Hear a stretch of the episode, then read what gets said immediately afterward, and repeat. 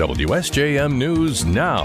This is the 5 o'clock news block on News Talk Sports 94.9 WSJM. Brought to you by the Town Crier Wire. In the newsroom, I'm Andrew Green.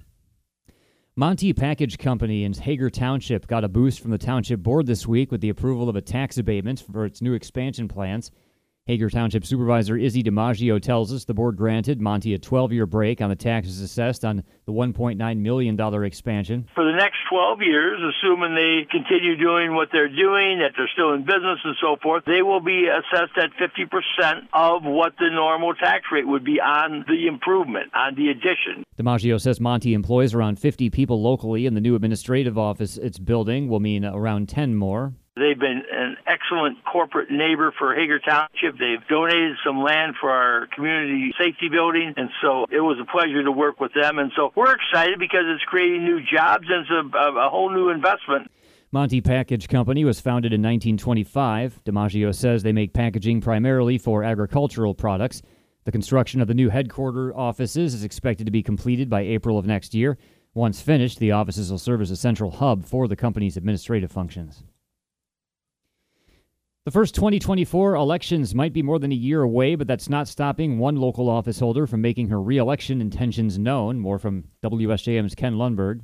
Benton Charter Township Supervisor Kathy Yates is announcing she's already decided to seek re-election. Yates has served in township positions since 2012, first as trustee and then appointed to supervisor in 2019 after the untimely death of the prior office holder Kevin White.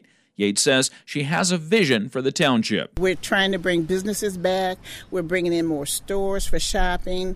We're looking to the future, but we need I, we need to hear from the community too. Yates says she's made a number of positive changes since becoming supervisor and wants to see the township's plans and projects develop to fruition. Ken Lundberg, WSJM News. The Greater Niles Chamber of Commerce has announced a new initiative to help high school students connect with employers via an app. And Chamber Director Ryan Boschool tells us Emerge Skilled is a tool developed by the Michigan Chamber of Commerce.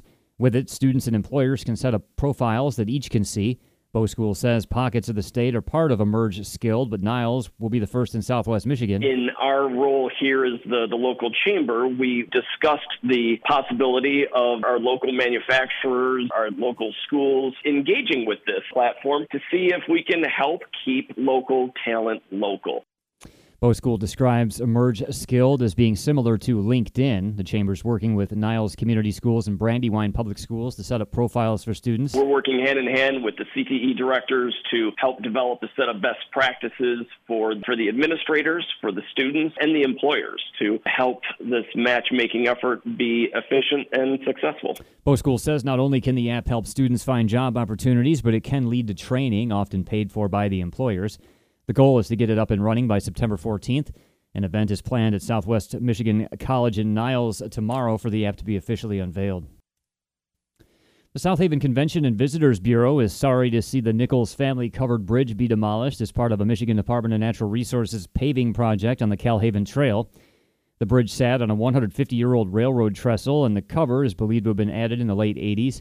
For more than 30 years, the covered bridge has been a highlight of the Kal-Haven Trail for both, both tourists and South Haven residents, but the DNR's plan was to start taking it out this week. That's why Lovers of the Bridge held a farewell event this past weekend. Bureau Director Jennifer Sistrunk says the organization did everything it could to maintain the historical significance and integrity of the covered bridge. It offered $100,000 in funding to kick off a local effort for a new bridge cover, but the DNR declined. However, the DNR did agree to save and store remnants of the covered bridge in South Haven for future use. Sistrunk says local groups are now brainstorming plans to preserve and repurpose the original bridge's materials to keep its legacy alive through new projects. The St. Joseph Department of Public Safety has done a lot of fire training in the last few years, and now it's paid off. Speaking to city commissioners this week, St. Joseph Department of Public Safety Deputy Director Jeremy Connell said the city's gotten an, an improved insurance services office rating for its firefighting capabilities. That's after the department decided to pursue a higher classification. We really ramped up our training hours and we really ramped up or improved the process for documenting those training hours. So you can kind of see how that trend flows, and, that's something that we're really proud of on our department. Connell says the city worked to expand hydrant access, improve planning, and grow automatic aid agreements with other communities. They also focused on training. And we sent 16 officers to fire officer training. We sent 17 officers to fire instructor training, and eight of those fire officers continued on to become certified fire instructors. The ISO ratings go from Class 1 to Class 10, with 1 being the best. Connell told commissioners the city in 2009 was a Class 5, which is about average. In 2017, the city was ranked a Class 4. For 2022, it was bumped up to Class 2. He said that could improve insurance rates. Connell added the new goal for the department is to get a dedicated fire training facility, something not often found in a smaller community. And Doug Landers has been named the Rotary Club of South Haven's Citizen of the Year and recipient of its 2023 Community Service Award. The Rotary says Landers is a third generation hardware store owner with locations in South Haven, Bangor, and St. Joseph. He was given the award for his efforts on behalf of the Rotary, the Blueberry Jazz and Haven Harvest Festivals, the beautification of the Dyckman Bridge, and other community efforts. Each year, the South Haven Rotary Club recognizes and honors a resident of the South Haven area who makes a significant difference to the community while embodying the spirit of service above self. Landers says the award is, quote, really a reflection of the dedication and hard work of the people on our team at each of the hardware stores. He says he could not do it without them. WSJM News now continues with your Bloomberg report.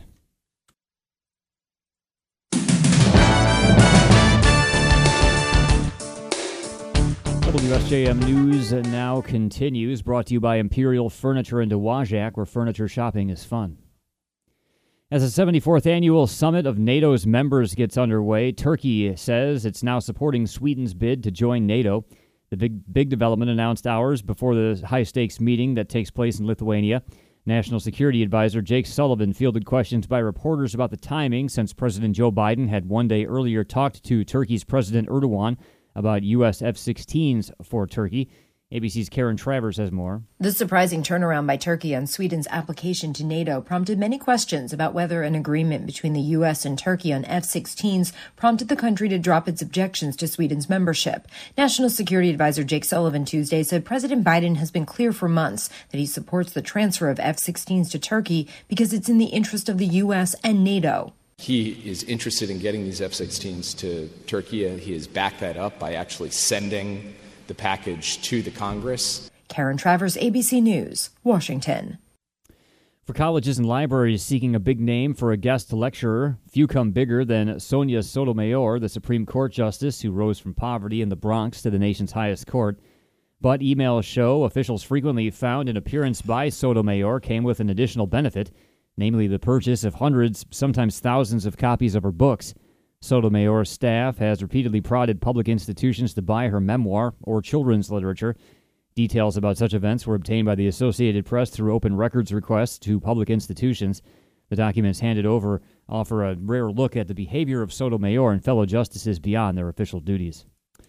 Ahead of a meeting with President Biden at the NATO summit today, Ukrainian President Vladimir Zelensky has been publicly criticizing Biden's position on Ukraine joining NATO. More from ABC's Ines de La Cuetara most NATO member states agree that Ukraine should, at some point down the road, be allowed to join, but that now is not the time because of the ongoing war. And should Ukraine be allowed to join now, that would drag in all NATO members into the war and would essentially set off World War III. So they're, of course, trying to avoid that. But Ukraine and Zelensky still want some assurances from NATO that this will happen. They want specifics, they want a roadmap, they want a timeline. A storm that dumped two months of rain in two days is bringing more flooding across Vermont. Many communities are marooned by high water, and a dam was threatening to overflow just upstream from the state capital of Montpelier. The slow moving storm unleashed rivers from their banks and caused flash flooding in parts of Vermont and New York, and rivers are threatening to overflow in Connecticut. One person in New York's Hudson Valley died as she was trying to leave her home during flash flooding. Officials say the storm's already wrought tens of millions of dollars in damage. Republican Senator Tommy Tuberville of Alabama doubled down on his defense of white nationalists while speaking to reporters today on Capitol Hill. ABC's Jay O'Brien has more.